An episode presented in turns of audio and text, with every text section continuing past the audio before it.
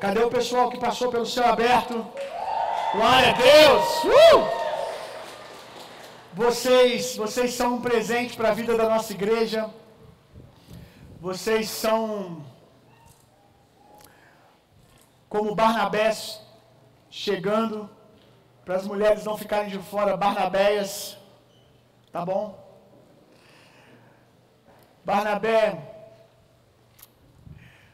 no sentido que eu estou dizendo, é como alguém que chega para elevar o nível, amém? Tudo bem, tudo bem para Ananias e Safira até Barnabé aparecer.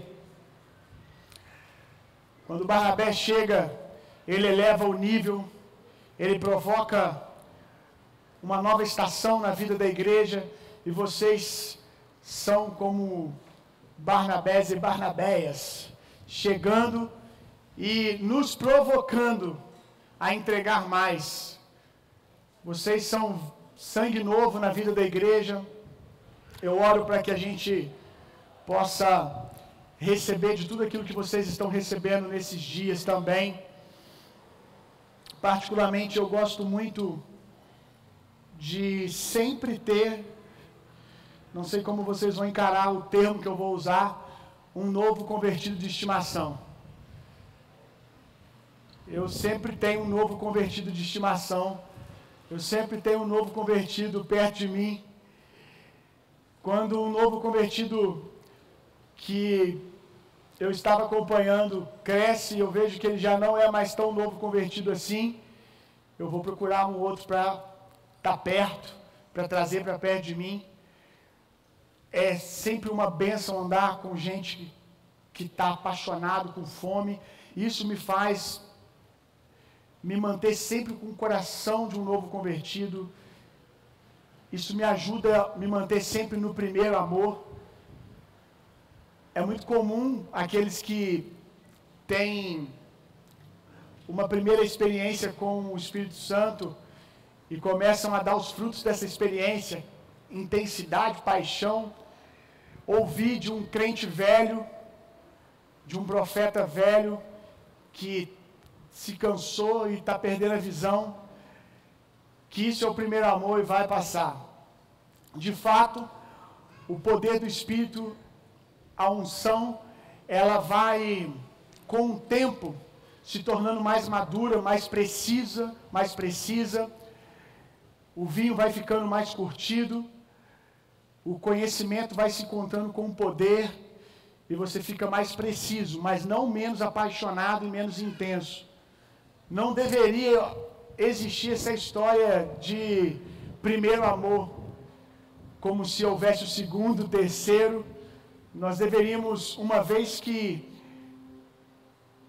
experimentando o poder do Espírito, nos tornássemos cada vez mais apaixonados, cada vez mais intensos, cada vez mais entregues. Então, por educação, quando alguém falar que você está no primeiro amor, você vai responder, obviamente, de maneira educada, se for necessário responder.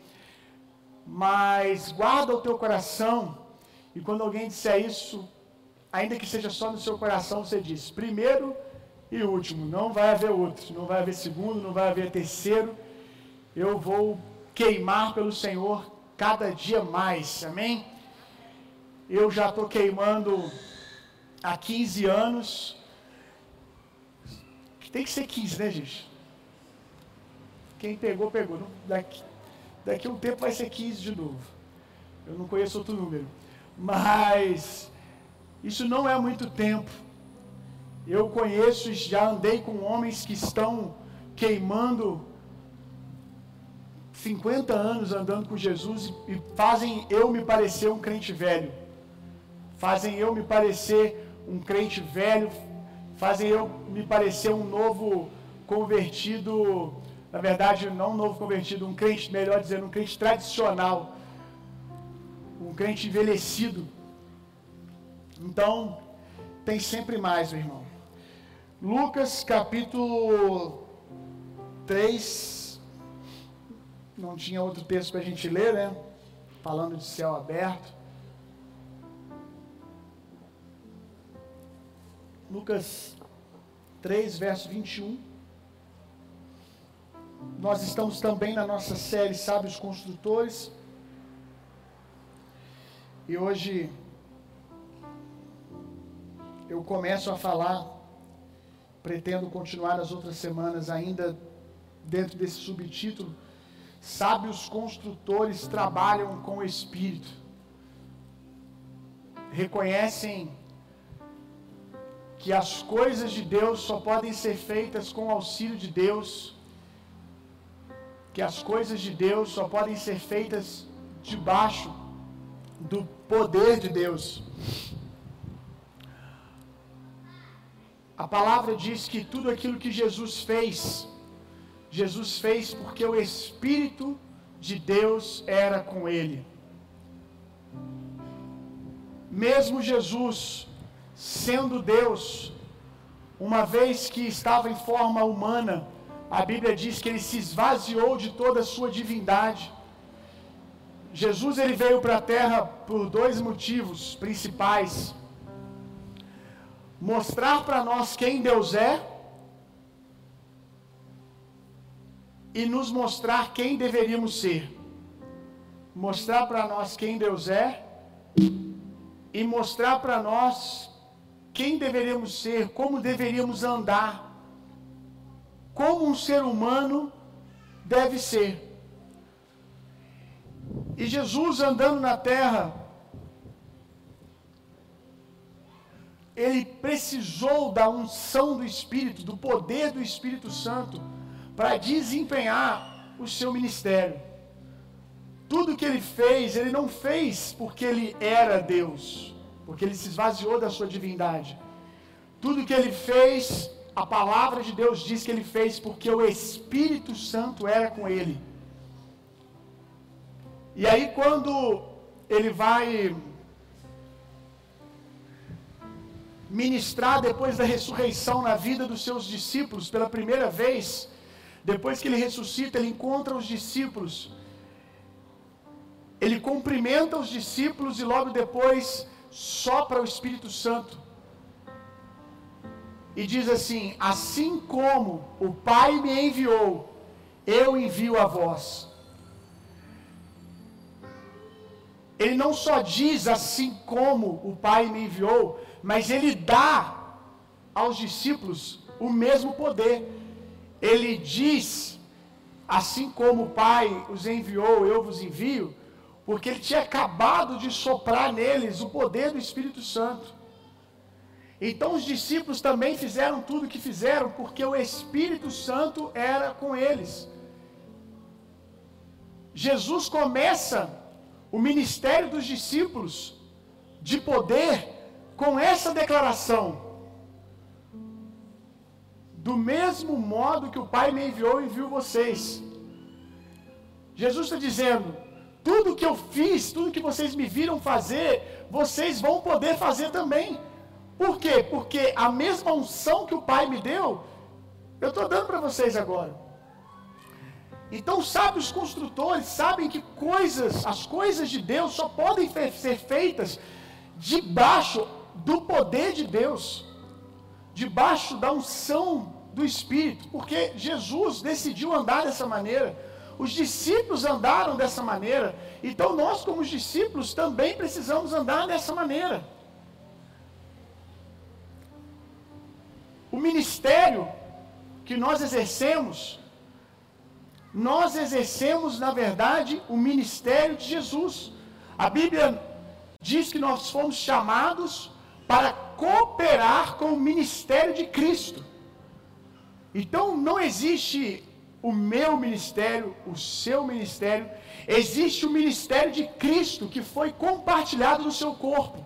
Então, cada pedacinho do corpo desempenha uma parte do grande ministério de Cristo Jesus. E esse ministério começou e foi eficaz por causa do poder do Espírito Santo. Então, como que a gente pode querer continuar aquilo que Jesus fez debaixo do poder do Espírito sem o poder do Espírito. Não tem jeito. Amém? Então vamos ler. Lucas 3, verso 21 ao 23. Esse foi o dia de céu aberto de Jesus. Foi o dia que ele passou pelo céu aberto. Por isso que esse evento tem esse nome.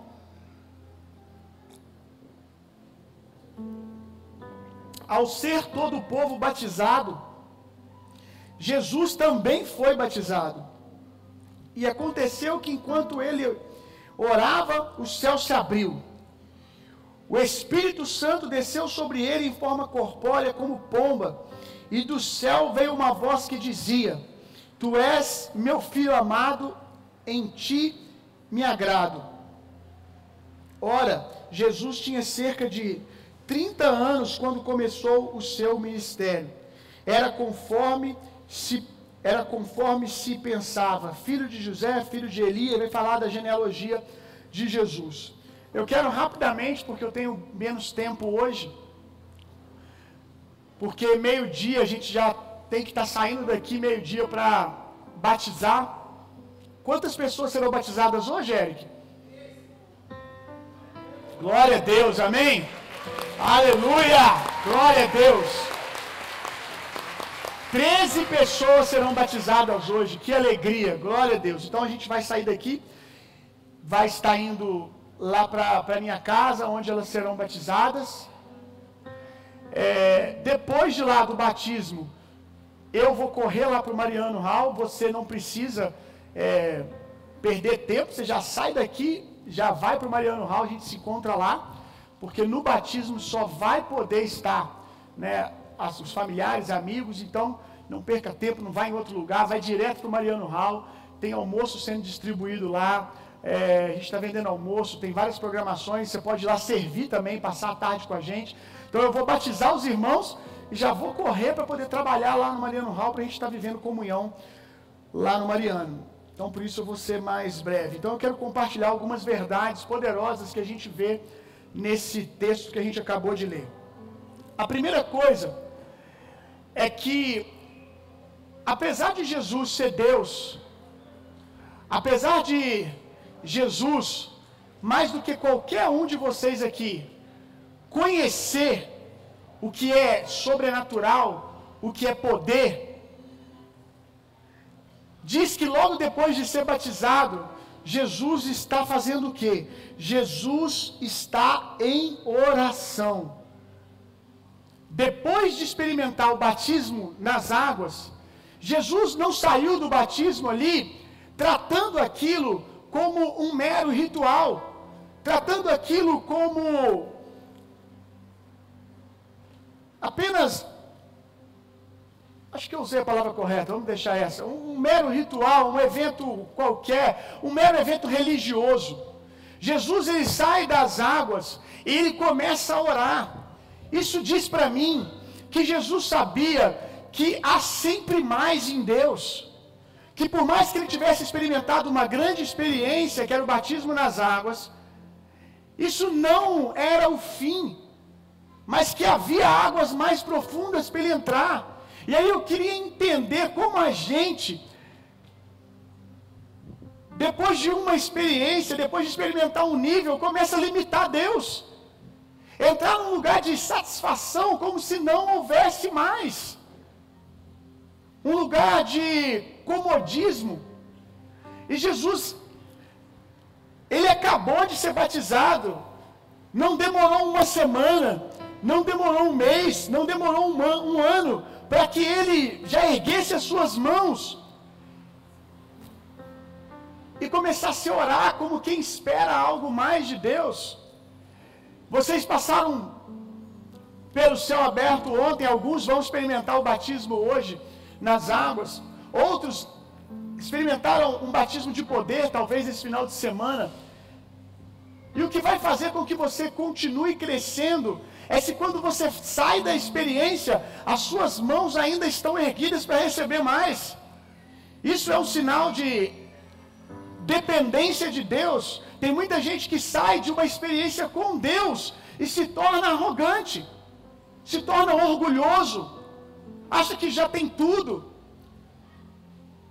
Quantos eu conheço que se tornaram pessoas orgulhosas, arrogantes, depois de grandes experiências?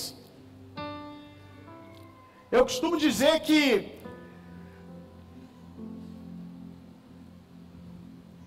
o que faz mesmo a diferença é o que você faz depois que você é curado. Porque quando você Vou dar um exemplo aqui. Está com as suas duas pernas quebradas, com os braços quebrados, é fácil aceitar que alguém coloque comida na sua boca. Eu quero saber é se você vai aceitar comida na boca, se você vai aceitar ser cuidado depois que você está curado. Porque Deus nos cura, mas Ele espera que a gente continue numa condição de dependência, aonde mesmo que agora curado dos nossos pecados, com as pernas com mobilidade, curado do nosso passado, curado das maldições, a gente permaneça com, mão, com as mãos erguidas, dizendo: Eu continuo virgem, Jesus, eu continuo puro, eu continuo carecendo da Sua graça, da Sua misericórdia, eu continuo precisando de poder. E talvez você foi batizado há um tempão, e ainda que você não tenha se tornado alguém arrogante, orgulhoso das suas palavras, mas tem se tornado alguém arrogante na sua postura. O, o, o orgulho, a arrogância, a prepotência, nem sempre dá para a gente perceber ela com um olhar imediato. São raízes que às vezes estão muito profundas, mas que têm os seus brotos. E a gente precisa aprender a olhar para as nossas atitudes, e aí a gente vai descobrir se a gente é arrogante, se a gente é orgulhoso ou não.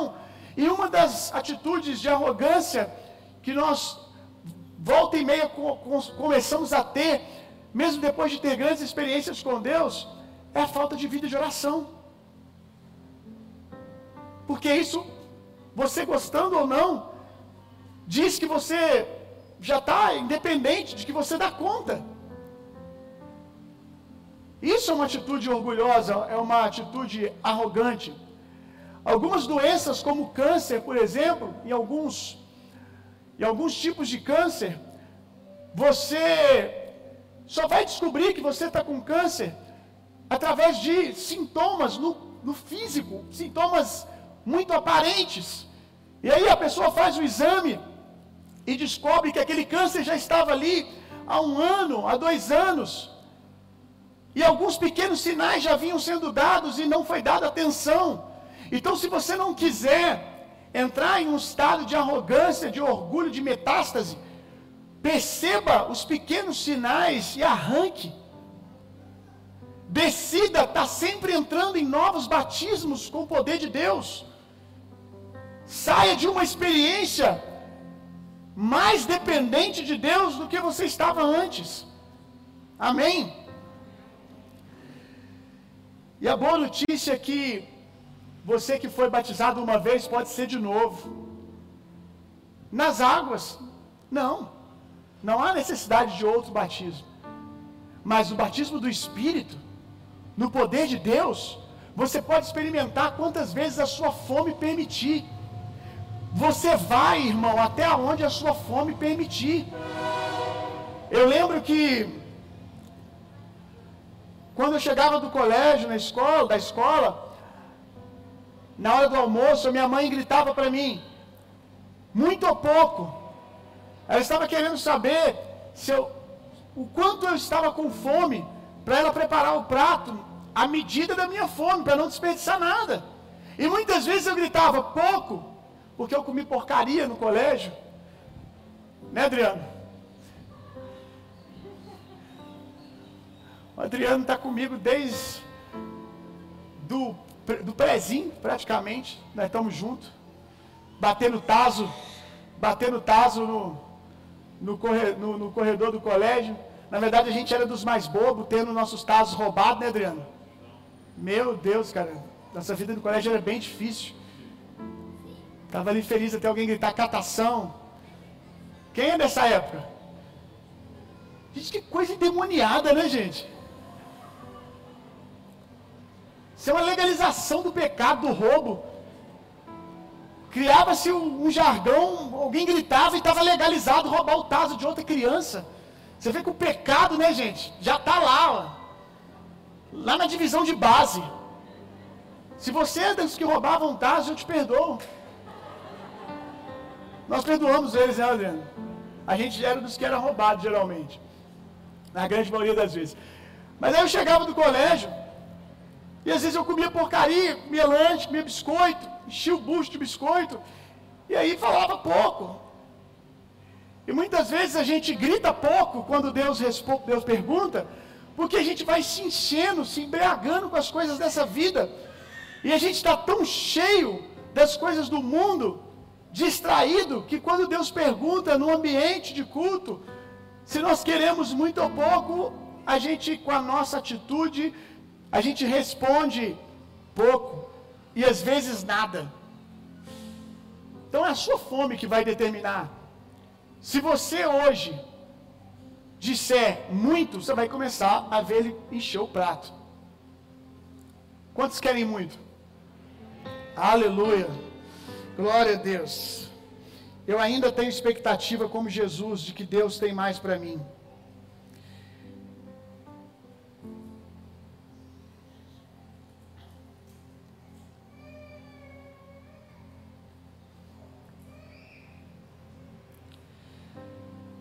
Apocalipse capítulo 3, verso 7.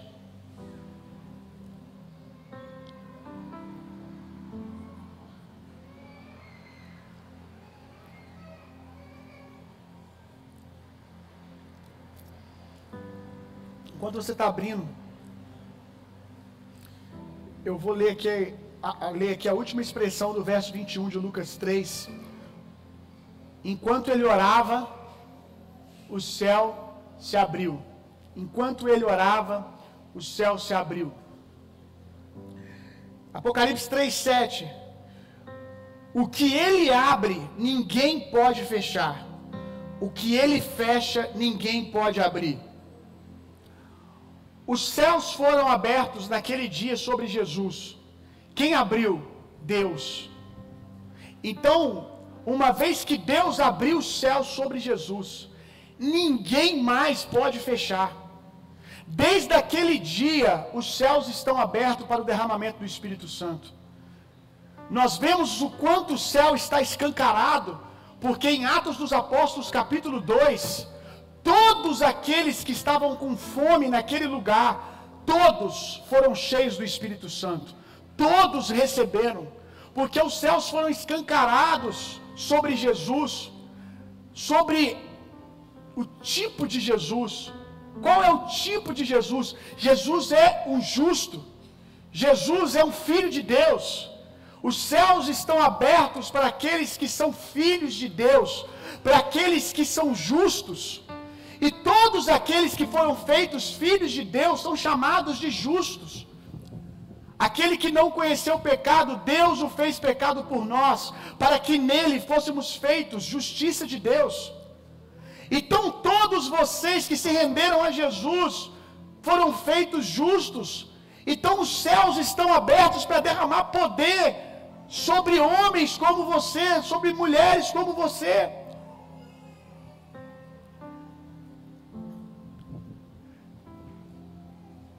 Alguns de vocês que já vêm de contextos religiosos antes de estar aqui com a gente, de outra família espiritual, talvez você já ouviu a expressão céu de bronze, céu fechado, que alguém traz toda uma pregação explicando por que, que o céu pode estar fechado sobre a sua vida. Por que, que você está vivendo céu de bronze? E aí tem lá os pontos da pregação. É porque talvez você não esteja dizimando, é porque você não está fazendo isso, está deixando de fazer aquilo, e é por isso que os céus se fecharam para você, por isso que Deus fechou o céu. E alguns vão dizer, por isso que principados e potestades estão colocando o céu de bronze. É verdade que o diabo coloca céu de bronze, mas a verdade é que ele só coloca na vida sobre a vida de quem acredita que ele pode colocar. Porque ele não tem autoridade para fechar a porta, a janela que Deus abre. O céu espiritual, o diabo não pode congestionar, o diabo não pode fechar. O, céu que o diabo fecha é aqui na sua mente. Quando o diabo fecha e coloca céu de bronze sobre a vida de alguém, ele coloca o céu de bronze aqui. Ele não pode colocar o céu de bronze no mundo espiritual. E aí ele coloca na sua mente, te fazendo acreditar de que ele pode. E aí, se você acredita, tudo é feito conforme a sua fé. Se você acredita, aí os céus estão fechados. Ainda que da parte de Deus esteja aberto, a bênção chega e você não recebe. A bênção chega e ela não bate no céu de bronze lá em cima. Ela bate nesse céu de bronze aqui, ó. Ela bate aqui na sua cabeça. E não desce, o óleo não escorre, porque você não recebe. Porque você deixa que o diabo danifique a sua mentalidade de justiça e te coloque numa mentalidade de pecado. E aí você diz: Eu não posso receber, eu não sou digno de receber. Mas quem disse que um dia você foi? O primeiro derramamento do Espírito Santo que você recebeu, a primeira vez que você recebeu o poder de Deus, não foi porque você estava puro o suficiente para isso, através das suas obras. Foi porque Cristo, o sangue dele te purificou para você receber. Aí o apóstolo Paulo diz: uma vez tendo recebido da graça de Deus, não volte para o jugo da lei. O que ele está falando é: você recebeu a primeira vez pela graça, por que, que agora você aceita que o diabo diz, diga que você não pode receber por causa de obras? Eu não estou aqui dizendo para você, peque o quanto quiser, eu estou dizendo que você precisa de poder para parar de pecar. É isso que eu estou dizendo. Que só a graça de Deus, só o poder de Deus pode te livrar do pecado. Que se esconder de Deus, como Adão, não vai resolver o problema. Que o que resolve o problema é se expor para o poder. É dizer, talvez lá atrás você recebeu o poder de Deus, conheceu Jesus, recebeu o poder de Deus, foi cheio do Espírito Santo, e talvez no decorrer da caminhada se distraiu com as coisas dessa vida, e hoje se vê envolvido por naturezas de pecado, envolvido por práticas pecaminosas. E aí você, tá, qual é a solução para mim? A mesma coisa que você fez a primeira vez. Se exponha ao poder de Deus. Quando você diz, concordando com o diabo, que não é justo que você experimente do poder de Deus, que você não pode, isso por si só é arrogância, isso por si só é orgulho, porque você está dizendo que o seu método, que aquilo que você pensa, é melhor do que aquilo que Deus pensa. Se Deus diz que você não só pode, mas deve se expor para receber o poder dele, quem é você, prepotente e orgulhoso, para ser dono da verdade e dizer que a sua religião é melhor do que a ideia de Deus. E continuar se esquivando. Dizer que você precisa resolver um cado de coisas para se expor a Deus. Está dizendo que as suas obras são melhores do que a obra que Cristo fez. Você precisa confiar na obra que Cristo fez, se expor para o poder de Deus, dizer: Eu preciso, é porque eu sou um pecador, é porque eu estou hoje preso num lamaçal de pecado, que eu preciso do seu poder.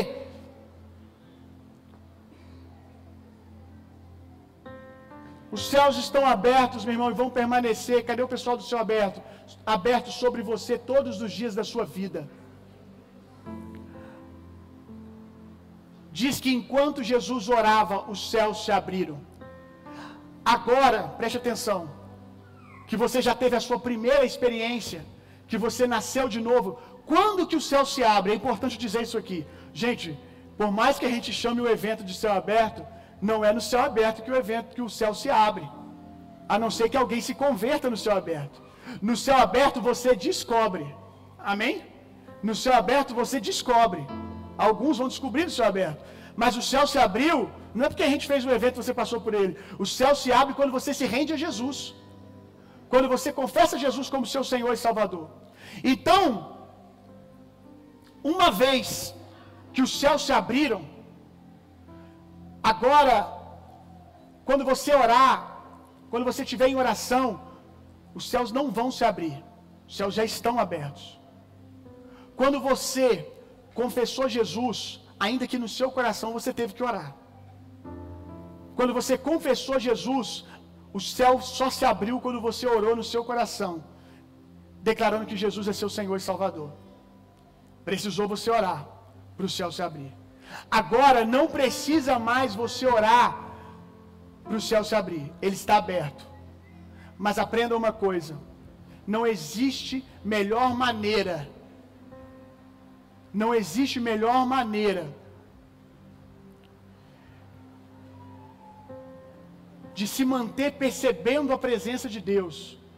Não existe melhor maneira de te permanecer conectado com Deus que uma vida de oração. Muitos de vocês perderam a noção de céu aberto porque perderam uma vida de oração, de andar no espírito.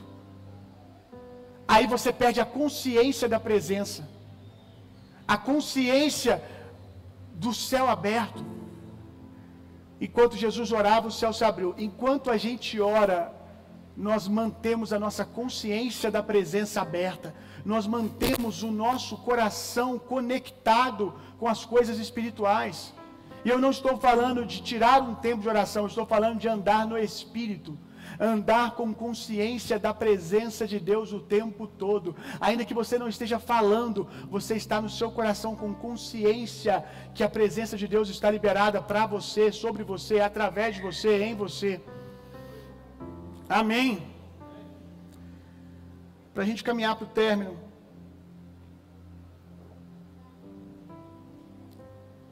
No verso 22, diz que Jesus não havia feito milagres Desculpa, não diz isso, é o que eu vou dizer para você. No verso 22, diz para nós que quando Jesus foi batizado, os céus disseram, Deus deu um testemunho sobre Jesus. Tu és o meu filho amado em que eu tenho prazer. E aí eu quero te dizer que quando Jesus ouviu isso, Tu és meu filho amado em que eu tenho prazer. Eu não sei se falaram isso para vocês no céu aberto. Jesus não tinha feito nenhum milagre extraordinário. Jesus não tinha curado enfermos, Jesus não tinha ressuscitado mortos. E ele já estava ouvindo que Deus tinha prazer nele. Por que, que Jesus ouve antes de fazer sinais e maravilhas que ele era amado pelo Pai, para que ele nunca pensasse que ele é amado por aquilo que ele faz? Jesus não é amado porque cura. Jesus não é amado porque ressuscita mortos. Jesus é amado porque é filho de Deus. Você é amado porque você é filho e filha de Deus. Alguns de vocês que estão vindo de outras realidades, de outras comunidades, talvez se tornaram aquilo que vocês faziam, aquilo que vocês produziam, aquilo que vocês davam fruto, as suas realizações se tornaram quem você é. E aí, quando você não estava na atividade, quando você não estava produzindo, quando você não estava curando, quando você não estava pregando, quando você não estava fazendo coisas, você não era amado, você não se sentia amado, se sentia órfão. Lembre-se a partir de hoje, guarda isso no teu coração. Você é amado por quem você é, e por quem você é, você faz o que você faz você dá frutos abençoados, você realiza coisas abençoadas, você faz coisas por causa de quem você é. Você não é o que você faz, você faz porque você é. Então lembre-se disso. Quando Jesus recebe o poder do Espírito, ligando aquilo que nós ministramos, ministramos nas últimas duas semanas, Jesus tinha 30 anos e antes dos 30, antes dos 30, antes da grande experiência com o poder do Espírito Santo, Jesus não realizava milagres, não fazia sinais e maravilhas, Jesus vivia. Jesus estava desfrutando da vida. Jesus estava entendendo a dádiva que é simplesmente viver. E eu estava pensando hoje pela manhã, Como seria bom que homens, mulheres que eu conheço que há anos vêm tendo uma vida reta, uma vida zelosa, uma vida íntegra, mas por algum motivo ou porque aprenderam assim, em modelos tradicionais de, de doutrina, de que o poder não é importante, viver a vida inteira nascidos de novo, mas sem ter fome do sobrenatural, sem ter fome de poder, de experiências com Deus, mas mesmo assim tiveram uma vida reta, íntegra e zelosa. Como seria bom que esses homens se abrissem ao poder de Deus, porque nós teríamos homens que têm caráter e poder. O diabo é muito sujo, ele está sempre jogando as pessoas nos extremos.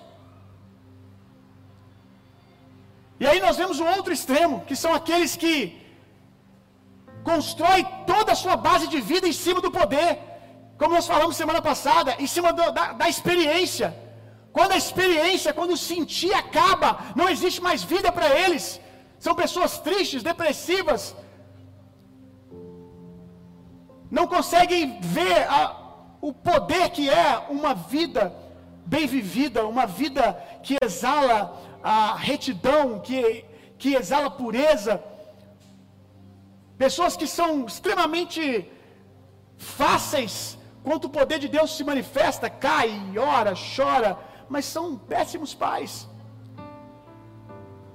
São muito espirituais no altar, no quarto de oração, mas nada espirituais no relacionamento com as suas esposas, não conseguem ver a espiritualidade de estar brincando com seus filhos, passar tempo com a sua família, de estar com amigos, não conseguem ver bênção nisso, ver uma vida espiritual nisso.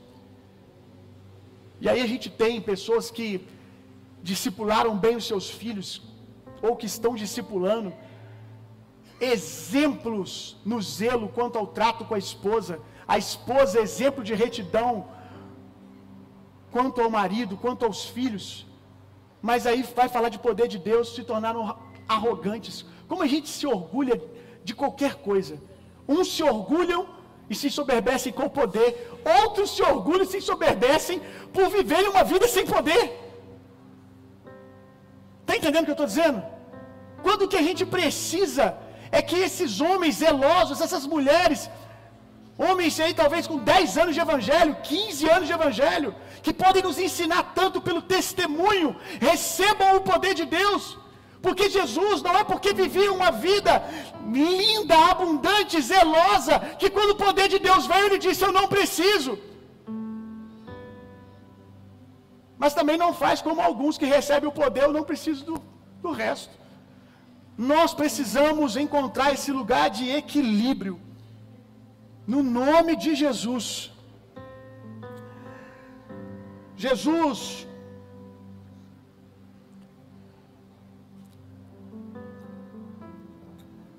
teve a sua grande experiência com 30, com o sobrenatural. Então, nunca é tarde.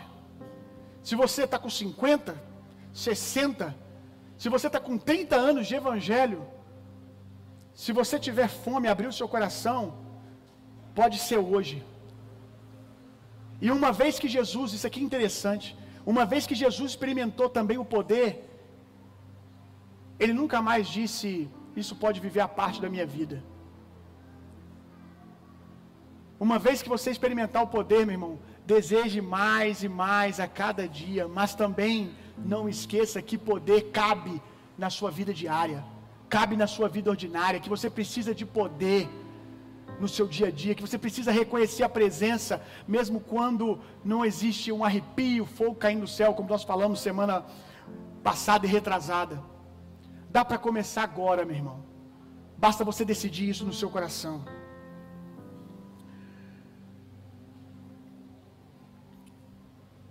Eu quero destacar algumas coisas que eu vou continuar falando mais profundamente semana que vem. Que o poder de Deus desempenha através de nós, na verdade, aumenta o nosso desempenho. Eu destaquei algumas aqui que eu entendo que são as mais evidentes na vida da nossa igreja. características que a unção de Deus tem manifestado na vida da nossa igreja e que todos aqueles que desejam, que têm desejado, têm experimentado. Você vai testificar comigo, você que já está talvez só um ano aqui, você vai testificar que a sua vida, depois que você foi cheio do Espírito Santo e começou a respirar a unção dessa casa, a unção desse lugar, esses frutos começaram a ser demonstrados na sua vida. Tudo isso aqui está liberado, está disponível para qualquer cristão cheio do Espírito Santo, mas eu acredito que essas que eu pontuei aqui são características que são muito evidentes e se destacam muito na personalidade da nossa igreja. A primeira delas é que quando Jesus foi cheio do Espírito Santo, o que ele não viu em 30 anos, ele viu em 3. O que ele não viu em 30, ele viu em 3. É a velocidade que o poder do Espírito Santo, eu quero destacar aqui, velocidade com precisão, que o poder do Espírito Santo derrama sobre nós. Isso é uma boa notícia para você que acha que já perdeu muito tempo.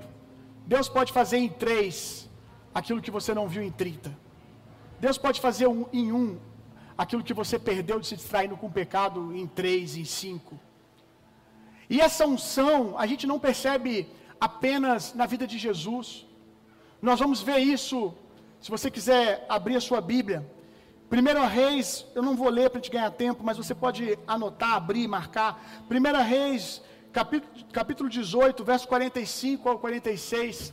O profeta Elias, ele recebe o poder do Espírito, e quando ele recebe o poder do Espírito, Acabe, o rei Acabe, que já tinha saído na sua carruagem, e já estava distante, quilômetros de distância, quando o poder do Espírito vem sobre, sobre Elias, a Bíblia diz que ele correu numa velocidade, que ele alcançou a carruagem de Acabe.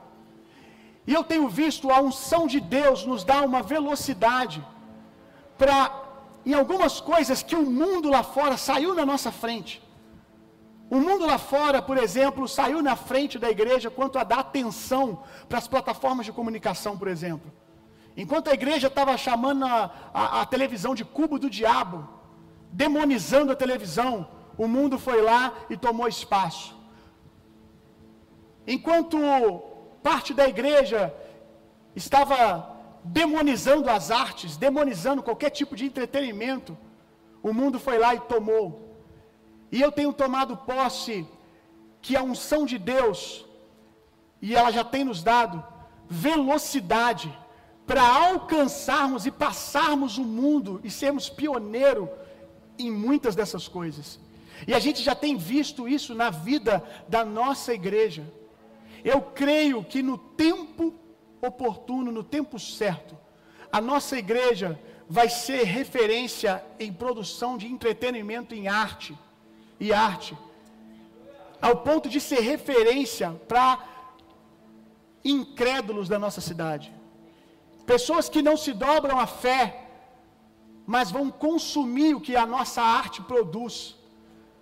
Pessoas que vão procurar ser mentoreadas por artistas, músicos da nossa igreja, que vão ouvir as nossas canções, buscando aprendizado técnico, porque a unção de Deus está nos disparando na frente, e a gente já está vendo isso. No esporte, os nossos atletas, eu estou numa empolgação, porque os nossos meninos da, da escolinha de jiu-jitsu da igreja, da nossa ONG, Estava falando com o Igor ali agora, estou bobo com isso. Eles vão para o primeiro campeonato. Vão para o primeiro campeonato. Toda a estrutura paga pela sua oferta, pelo seu dízimo. Passagem, inscrição de campeonato, lanche. Vão lá competir. E eu não vejo a hora deles começarem a trazer os primeiros títulos, meu irmão. Escuta o que eu estou te falando, nós vamos ter atletas formados pela nossa igreja, que vão ser campeões pan-americano, campeão brasileiro de jiu-jitsu. Outros esportes, como natação, que nós vamos começar lá, nós vamos revelar craques naquela quadra, jogadores de futebol que vão ser formados na nossa divisão de base, não só com relação a jogar bola, mas nos seus valores, nos seus princípios, como fermento, nós vamos inserir eles em cada cantinho da sociedade e eles vão liderar o próximo tempo, meu irmão. Porque a unção de Deus está nos lançando à frente. Os nossos negócios, eu creio, homens, mulheres aqui, que estão sendo lançados à frente o que tem de testemunho aqui, de gente que começou a empreender há um ano, há dois anos, e na região que estão inseridos, no tipo de mercado que estão, já estão se tornando uma referência. O que pessoas demoram 30 anos para alcançar, pessoas estão alcançando em dois, em três, e eu creio que isso é o poder do Espírito, meu irmão. Você já deve ter percebido porque eu ouço testemunhos de irmãos que chegaram há pouco tempo e às vezes sem eu comentar nada eles chegam e falam: Bill, é estranho, porque eu olho para trás esse ano e eu fico assustado. Quanta coisa a gente fez e viveu em apenas um ano. E eu digo para eles: é, pois você está experimentando isso agora porque você chegou agora. A gente vê isso desde o dia que a igreja nasceu. A velocidade que Deus faz as coisas é algo extraordinário. Eu costumo dizer que a gente vive dentro de um ano o que pessoas normais, o que outras comunidades vivem em três, cinco anos. Em três anos de igreja, olha o que a gente vai experimentar agora. Poder de Deus, meu irmão. A unção, porque não, não pode ser força e inteligência humana. A minha capacidade dos líderes jamais poderia desempenhar isso. Porque eu vejo muita gente que tecnicamente é bem mais capaz, muito mais capaz, capacidade administrativa maior do que a minha, experiência em gestão maior do que a minha, e em outros departamentos da igreja, músicos melhores, pessoas mais capacitadas.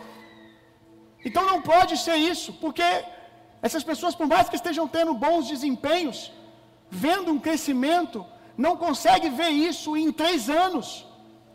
Nós damos glória a Deus, porque é o poder de Deus que está fazendo isso. Então a unção de Deus, ela tem esse poder de acelerar, de nos catapultar com velocidade e precisão para o alvo. E eu listei aqui algumas coisas, não vou mergulhar em todas, que eu tenho percebido que a unção tem nos dado como família espiritual. Então, foi enxertado nesse lugar, foi enxertado nessa família espiritual, tem algumas características que outras igrejas têm, que faz parte delas, é, é, papel delas no corpo desempenhar isso, mas eu tenho visto que esse é o nosso lugar. A unção de Deus tem dado a essa casa discernimento dos tempos e das estações, sabedoria criativa, força, velocidade e precisão. Quando Elias é cheio do Espírito Santo e começa a correr nessa velocidade, algo, algo interessante acontece antes. A Bíblia diz que ele aperta, ele fecha a capa dele, ele estava usando uma capa, aí ele fecha a capa dele e aperta os cintos. Porque ele sabia que a velocidade que ele iria alcançar, ele ia ter que apertar os cintos, senão a capa ia voar, ia ficar tudo para trás. Então é tempo de você fundamentar as coisas, meu irmão arruma a casa, amém? Por isso que a gente também fala tanto de fundamento aqui nessa igreja, porque velocidade, velocidade sem as coisas no lugar, sem fundamento, é desordem. Você vai correndo, mas vai deixando tudo no caminho, vai derrubando tudo, é bagunça. Por isso que nós somos tão exigentes na palavra, porque senão aquilo que vem de Deus, que é uma bênção, que é velocidade, seria um caos, seria um problema. A gente tem que aprender a administrar o que Deus dá. Então, o que Deus tem nos dado de velocidade a gente tem cuidado de vocês dando fundamentos. Aperta os cintos, meu irmão. Aperta os cintos que você vai voar, amém? Aperta os cintos, que você vai andar em tanta velocidade. Eu e minha esposa falamos isso direto. Quando essa igreja nasceu,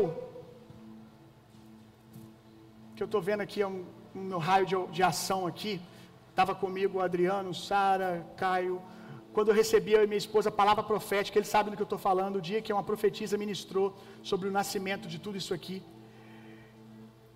E eu lembro que ela citou um determinado texto, ela disse assim, para mim e para minha esposa: As coisas de Deus vão começar a acontecer a partir de hoje na vida de vocês, numa velocidade tão grande, numa intensidade tão grande. Vocês vão ser tão bombardeados pelas bênçãos de Deus que vocês vão ficar zonzos.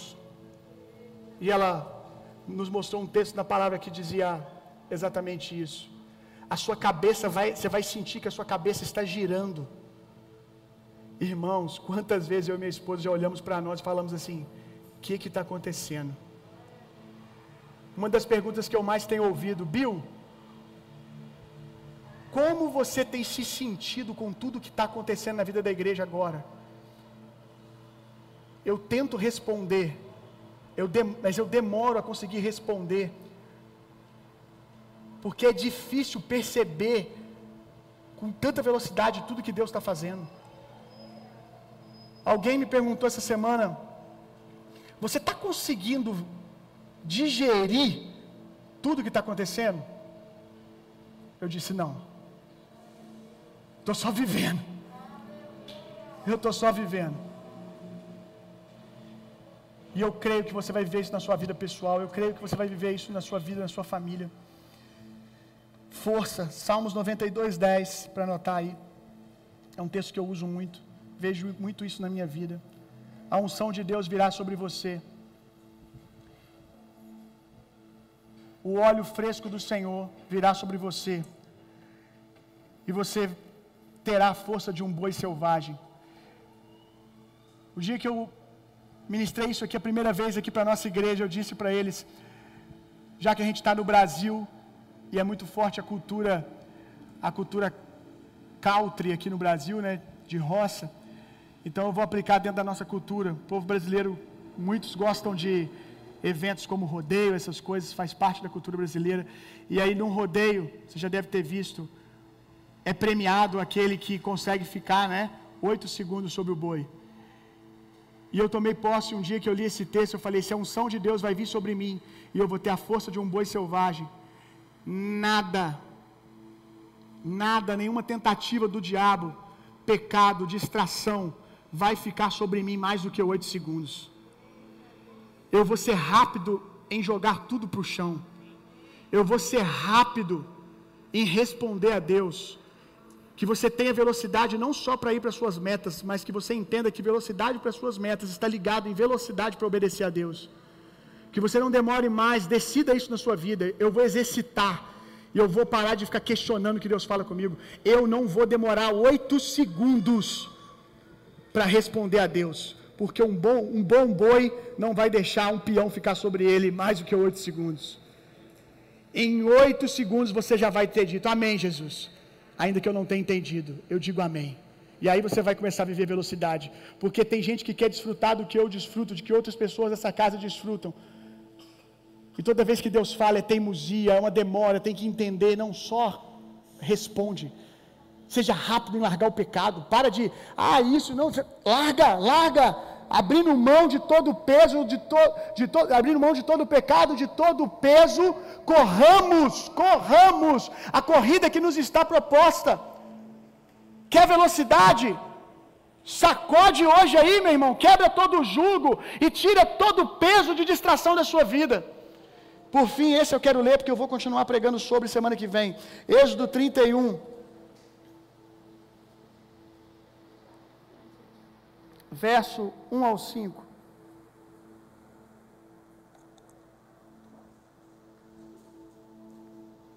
Criatividade. Mas como eu disse, eu chamei de sabedoria criativa, porque sabedoria fala de execução.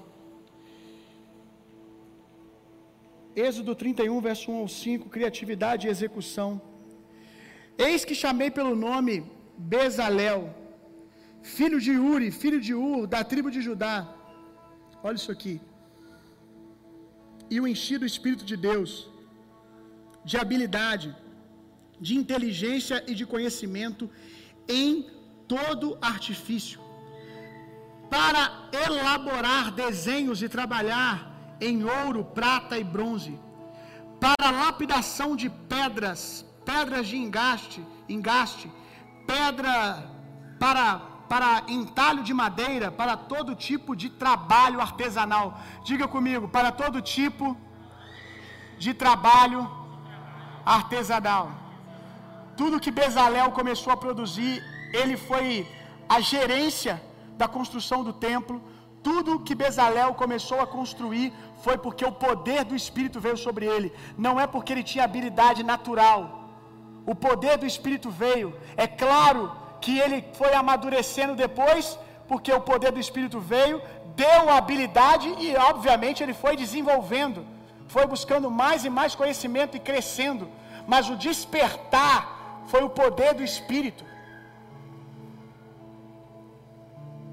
E o texto diz no final: para toda obra artesanal. Quando eu li isso, me veio algo que nós vivemos nessa igreja. Nós não fazemos as coisas, não produzimos porque nós temos matéria-prima. Nós produzimos porque Deus tem nos dado poder para transformar coisas que ninguém dá atenção em matéria-prima para fazer coisas extraordinárias. Quando diz em toda obra artesanal, o artesão, o artesão ele não precisa que você dê para ele o aço já pronto. Ele não precisa que você dê para ele o a cadeira, para ele só botar o plástico em cima, o, aco, o acolchoado da cadeira. Não. Ele pega a substância informe. Ele pega muitas vezes um móvel que é deixado de lado por alguém que comprou e porque arranhou, porque perdeu alguma qualidade, joga fora, o artesão ele pega e tira a arte daquilo. A nossa igreja nunca fez as coisas porque tinha recurso sobrando.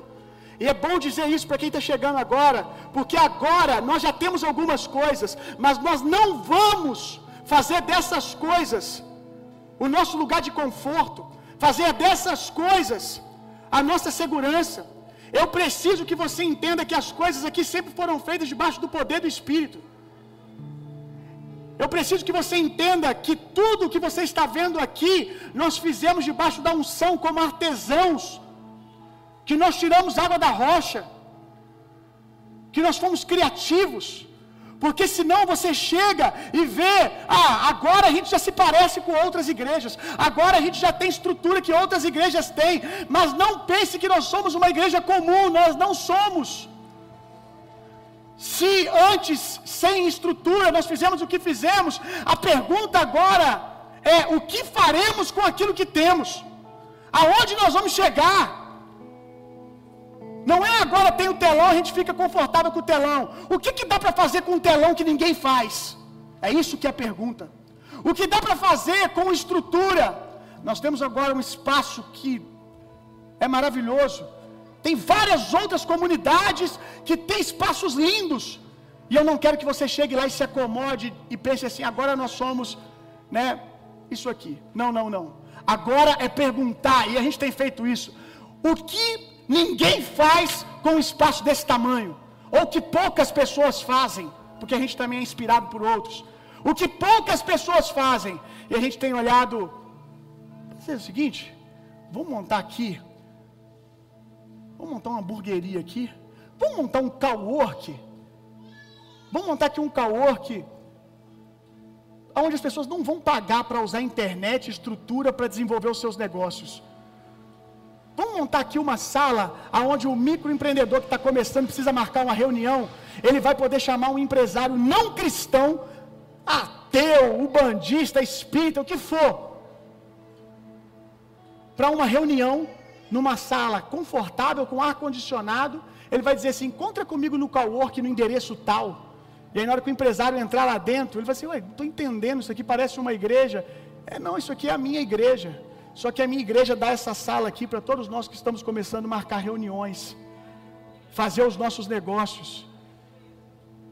Precisamos que você se mantenha criativo, meu irmão, debaixo da unção de Deus. E tudo isso você vai viver nos seus negócios. Você não é daqueles que, ah, eu não tenho isso, eu não tenho aquilo. Você é daqueles que olha para o que tem e diz, vou fazer algo extraordinário com esse pedaço de madeira. Se coloca de pé no seu lugar. Aleluia. Ora catarararababacê. Uh!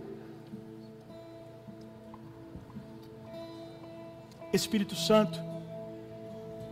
Aleluia. Precisamos de poder. Precisamos receber revelação. Precisamos ter consciência do poder que carregamos. Abre a nossa mente. Espírito Santo, abre os céus na mente daqueles que se acomodaram. Desperta-os. Desperta-os. Acorda-os, Espírito Santo. Ativa-os. Aviva o dom de Deus que está dentro deles. Aleluia! Aleluia! Vamos, Espírito Santo. Libera uma unção que desperta força, que desperta sabedoria criativa. Aleluia! Discernimento dos tempos. Os céus estão Vamos, vamos, Espírito Santo, velocidade. Ora, E eu irei por aí levando essa identidade. E sabendo ser amado de verdade. E eu irei por aí sabendo que se eu venho e vou, num só lugar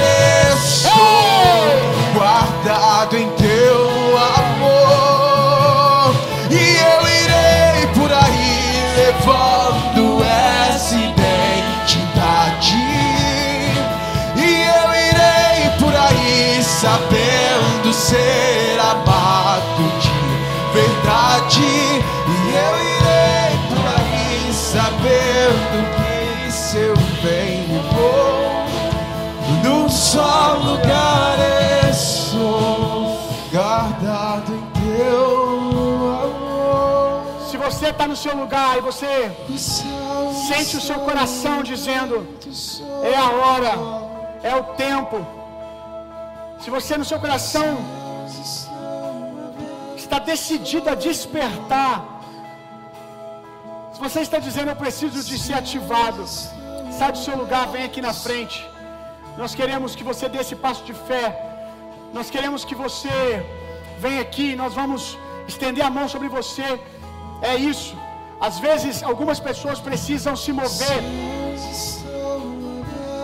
outros não precisam, mas alguns fisicamente precisam se mover, como quem tira a tampa, como quem diz basta, chega, como quem diz agora é a hora, eu vou, aleluia.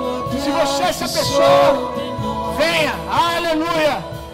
Que o amor de Deus, que a graça de Jesus Cristo, consolo, poder e a personalidade do Espírito Santo sejam em vocês e através de vocês, hoje e sempre.